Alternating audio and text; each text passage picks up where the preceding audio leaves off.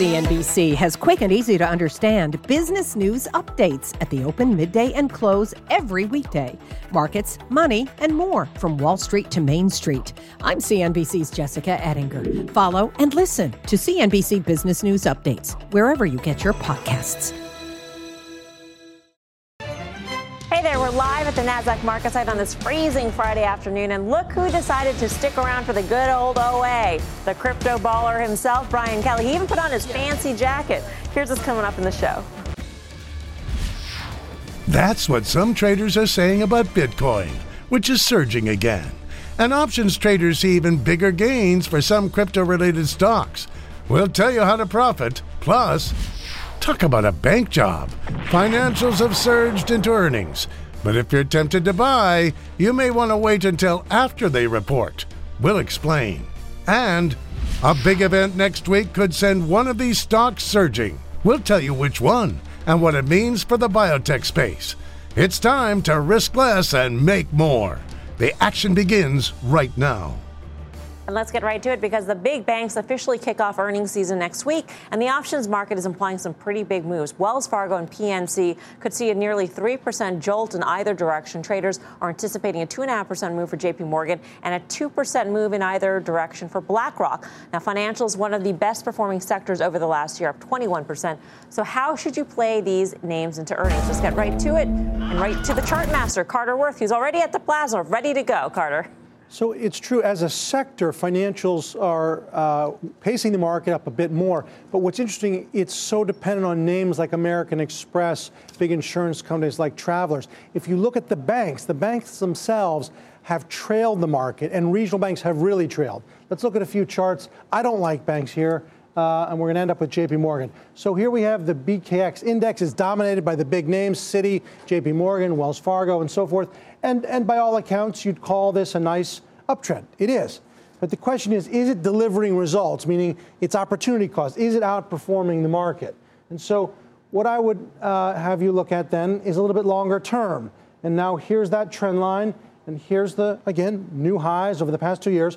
Keep that on your uh, retina, so to speak, and let's go on to some relative charts. Now we have a two panel chart, that same BKX index over the past two years, and this is the important part. Again, since the election, up relative performance. That's what matters. I mean, you could have uh, avoided this and bought Apple instead or bought Bitcoin, meaning choice matters, underperforming. And I'm not sure I see anything that's going to change that. Let's keep going. So here's JP Morgan.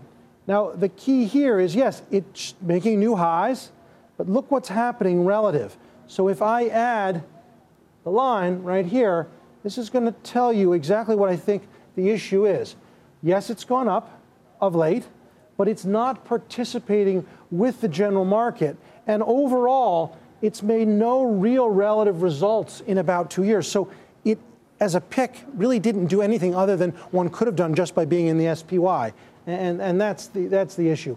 Um, I think what we have here is a stock that has checked back to trend, checked back to trend, and I think you have the risk that you check back to trend again on something perhaps unhappy in the earnings results.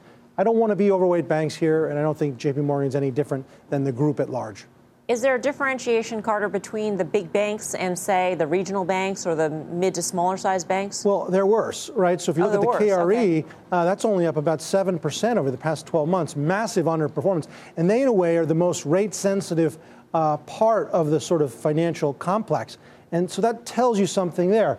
Uh, small banks, and some of them are, are, outright very poor. What we do know is yet online uh, brokerage has been very strong, again, insurance. So it, it's really about the stock picking, not about the aggregate of financials being a good group to be in. All right. So, Mike, what do you think of the banks right now? And uh, specifically, Carter had mentioned JP Morgan. Thoughts on JP Morgan? Well, let's start with JP Morgan. I mean, JP Morgan is best of breed amongst the money center banks, and, and obviously it's performed very well. And, and when you take a look at the fundamentals of the company, they remain relatively strong. But where you run into trouble, I mean, he was talking about the relative performance mattering. Another thing that matters is valuation. And where we are right now is at above average valuations for many of these banks, including JP Morgan, whether you're looking at it on a price to earnings basis or price to book basis. We're somewhere between 7 and 15% above the historical valuations for the name. And what's interesting also going into earnings. Some of these names are implying fairly big moves, maybe even above average moves. That isn't actually true for JP Morgan. I think we're looking at about a 2.5% move there. So while the bank itself is relatively expensive, the options on it are not.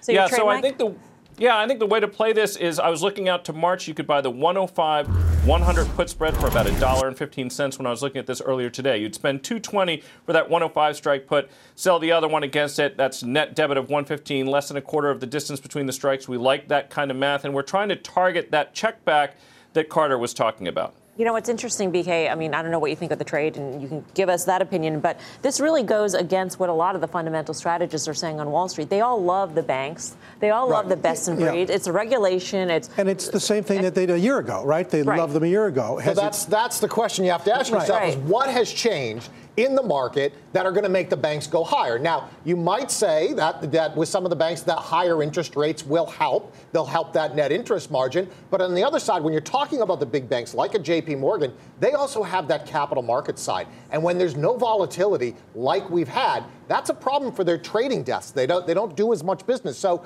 that's why, in my opinion, we've probably seen like relative flat performance here in the banks because you have a push and pull between different sides of their business. So you're with them, these guys. Yeah, these listen, two. I wouldn't I wouldn't be long them into earnings. I, I like the idea of putting a put spread on here, maybe even just to protect a long position that you had. That being said, on a sell off, I'd probably be a little more excited about them. Last word, Carter. Right. I mean, it's those three big things it's taxes, it's rates, and it's the operating business itself and the environment that these banks are in. It's not an all clear sign that. How about just, deregulation, though? Well, that too. I mean, and yet you'd That's wonder. That's going to be the big driver, but see, right? But I mean, that Less all those things. On capital. The hope was those things were going to happen. Are they going to happen? There's, they're not performing. I mean, they're not uh, pr- producing the results that you should expect for the risk you embrace by owning them. Mike?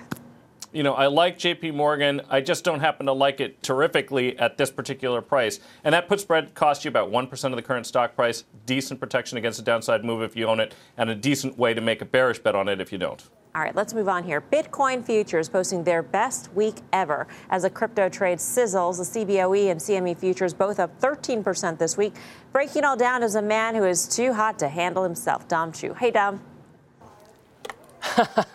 well, well, forget about hot, Melissa. How about roller coaster ride, up and down, or, or hot and cold, whatever you want to call it? What we have seen in the midst of all of this price action for underlying Bitcoin is a rise in trading interest in the two futures contracts tied to the cryptocurrency. The slightly more seasoned CBOE Bitcoin futures are now trading around 4,000 contracts a day. Uh, according to the CBOE, the open interest in front month Bitcoin futures stands at around 2,830 contracts. Reminder those CBOE futures are one Bitcoin of exposure per one contract. Move now to the CME futures, which are five Bitcoins of exposure per one future. The average daily volume there, 823 contracts. Open interest in the front month, 642 contracts. That's according to data from the CME group. Now, the CME and CBOE both up around 2% on the week as stocks themselves. We've also seen a rise in some of the stocks of other so called Bitcoins, right? Bitcoin companies.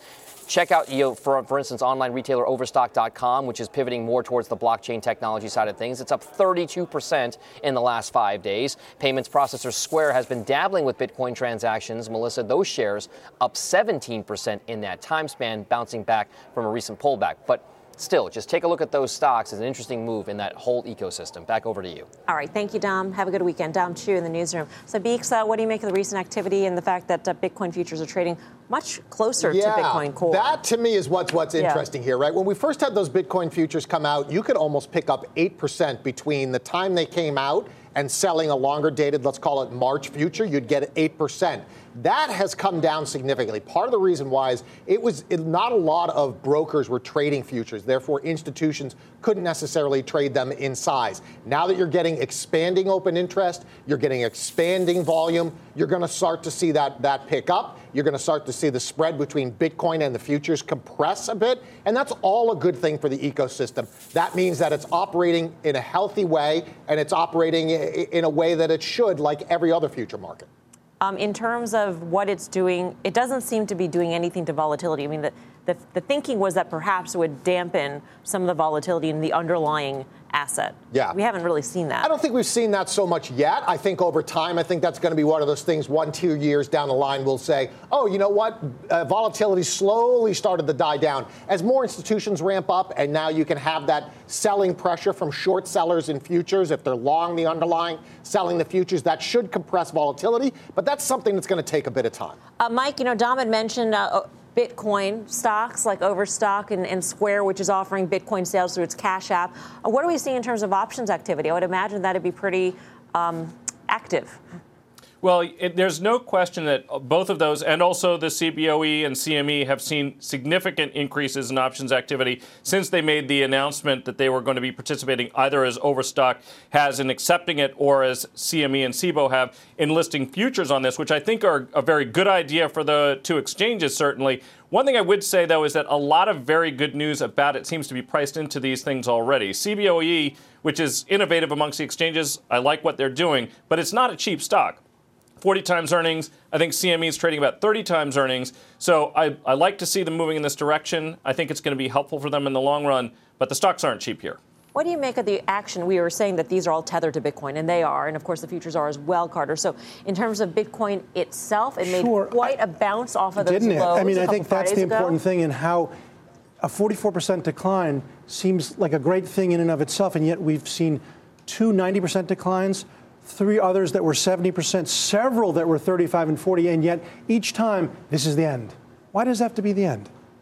And you have never thought it was the end. No, in fact, there's, there's a website that chronicles every time Bitcoin has died over the last nine years, right. and it's pretty long list. So, no, I, I, don't think this is the end. But, but the, what you highlight with the volatility, I think investors need to know. This is an extremely volatile asset class 1 to 5% of your risk assets you could put into this asset, asset class. I would not take out a mortgage to buy this, take a mortgage on your house. That's a bad idea. Is there a warning, though, Carter, in terms of the technicals of it, that the decline that we saw a couple Fridays ago really isn't the, de- the big decline that we should be expecting this go around in the rally in Bitcoin. Right, meaning because the, other, least, well, the other declines have been much deeper with well, very there were, strong bounce There back. were some that were deeper, but uh-huh. there's several, uh, 8, 10, 12, 15 okay. that are all 30 to 40 percent. It just seems to me is it's another one of those.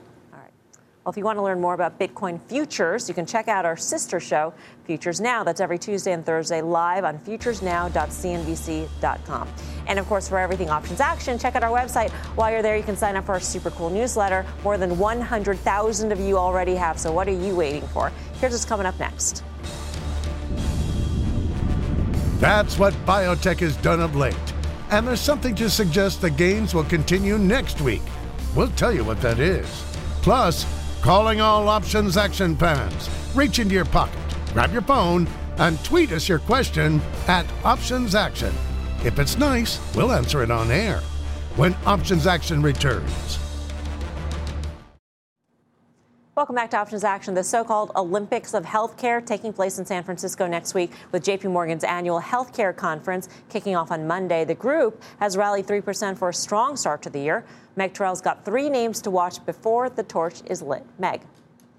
That's right, Mel. It's the biggest healthcare investing event of the year. More than 450 companies present to 9,000 attendees. And those are just the ones who can fit inside the building. There's much more happening around the conference, which sets the stage for the rest of the year for the industry. So, what to watch? Deals. The weekend before the conference or Monday morning are prime time for M&A announcements. In previous years, we've seen deals announced like Shire acquiring NPS Pharma in 2015 and acquiring Baxalta in 2016 and Takeda buying Ariad last year, all at multi-billion dollar valuations. Many, of course, are questioning whether there's been enough time to digest the tax overhaul for big companies to pull the trigger on M&A. And the week will also bring major company updates. Many report Q4 results early and give longer-term guidance. Three stocks stocks to watch there are Celgene, which kicks off the conference Monday morning. That stock, of course, had a tough fourth quarter after the company revised its 2020 forecasts lower. Celgene is something of a bellwether for all of biotech, and many said that scare drove the more generalist investors out of the space. Another one to watch next week is going to be Shire. That company, the buyer in two of the biggest deals announced at JP Morgan in previous years, and the stock has been under pressure, down 14% in the last year. And finally, Regeneron. It typically provides a look at its fourth quarter results at this conference And we'll have CEO Len Schleifer on Fast Money, one of the most outspoken executives in this space, one you won't want to miss. Mel, back over to you. All right. Thanks so much, Meg Terrell. Well, biotech stocks were among the top performers last year. So should you keep betting on biotech in the new year? Carter's over at the Plaza to break it down. Carter. I like them. I mean, I, I, think you should keep betting on them the new year. Let's look at a few charts and see if that uh, makes sense when we do. Since inception, IBB, what we know is when you have dynamic, groundbreaking, life changing product, you can have dynamic, groundbreaking, life changing results. IBB has doubled the performance of the general equity market since launch. A lot of different companies, but the point is, as a theme, as a bet, as an aggregate, it's a place you want to be long term. Okay. The issue is the underperformance of the past three years. Having peaked some three years ago, what I have is that same long-term trajectory, and on the bottom is relative performance to the S&P. And what we know is that this has come down to this line and bounced and bounced and bounced and bounced and bounced, and we're right down there again. And it's my thinking that having underperformed, we're about to get outperformance, not only relative uh, but absolute performance. Okay, let's draw some lines. Here is the last five years. You could draw the lines this way.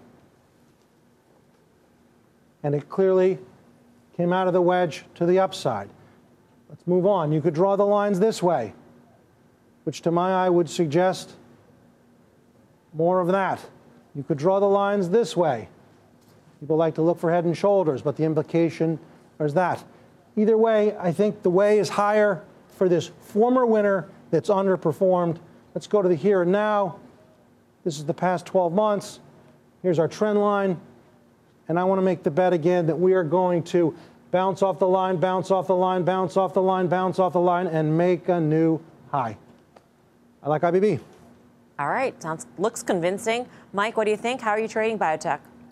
You know, I like this space. There's a lot of names that are constituents of the IBB ETF that, unlike a lot of other stocks that we look at all the time, are actually fundamentally looking pretty cheap. And that can create essentially a floor in prices. And that's kind of what I'm betting on here. There are also not a lot of good opportunities in this volatility environment to collect premium, but I think this is one of them. And I'm just looking at to February, so these are options that expire a little over a month from now. The 109 puts, I could sell those and collect $2.25. So I'm collecting better than 1% a month in premium collected. The downside would be if IBB does drop, I'm going to buy it at that 109 stock price. But of course, I'm going to have collected that $2.25 in premium, so I'm going to own it a little bit lower. So this, I think, is a way to collect some premium, potentially put IBB at a favorable level. And, you know, it is a way to collect some premium when there aren't a lot of opportunities to do that right now. What do you think, BK? Well, you know, listen, I'm, I'm, a guest here tonight, and I hate to go against Carter and Co. But for but me, it's not. going against I'm going to do it. It's always the putt. Listen. so here, here's the issue that I have. I would love to see a lot more volume on this rally up. Right? We've seen we haven't seen a ton of volume. In fact, the average volume has been a little bit lower. So on something like this, the way I tend to trade is I wait for a breakout on higher volume than trying to get it here. To me, it actually looks like at least in IBB, we might be looking at a double top. If you go over to XBI, which is the Nasdaq uh, um, ETF. That one also looks like potential double top here. So I'm not as, as thrilled as Carter and Co. Sorry. Well, it's all right. But That's why we have you here. You know, someone's got to someone's got to take the other side. But I, I, I, think the important thing is this: that remember, you're betting on an aggregate, so it's it's 150 plus stocks. Five stocks are about 40 percent of the weight, right? You're talking about BIIB and Celgene, Amgen, right. Gilead, and so forth. So you are betting on the big ones. But the issue is this: if and as equities are going higher still, does this group play catch up? I would say yes. Yeah, that's the bet. Mike, final word. You want to respond to BK here?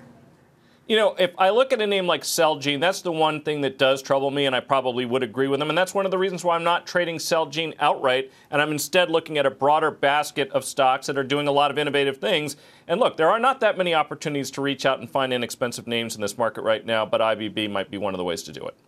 All right. Still ahead, energy stocks coming back from the dead, surging nearly 10% in just the past three months. And Mike's got one name he says could rally even higher. He'll give us the details. Plus, got a question for one of our traders? Of course you do. Send us a tweet to add options action. If it's nice, we'll read it later on in the show. Much more options action right after this. Welcome back to Options Action. Time to take a look back at some of our open trades. Now, last month, Mike made a bet that Halliburton was higher.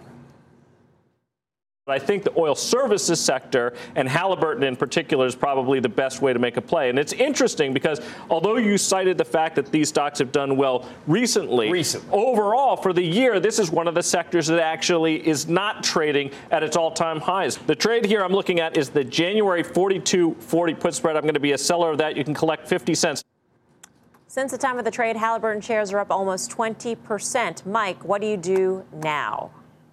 You know, so this is one of those cases where we put on a high probability trade when we sold that credit put spread. And sometimes you'd actually have preferred to have taken the low probability bet. I still like Halliburton here. Implied volatilities are low. You can close that put spread and buy some longer dated call options. Carter? Agreed. Schlumberger, Halliburton, um, the beta within the energy complex acts well, energy acts well, and the stocks still are behind the commodity. What do you think? BK? Yeah, well, so with the run in Halliburton, I think it's a great place to buy some upside calls here. Take your profit on your puts, buy some upside calls so you still have exposure to the upside of Halliburton. All right. Up next, your tweets and the final call from the options pit. Stay tuned.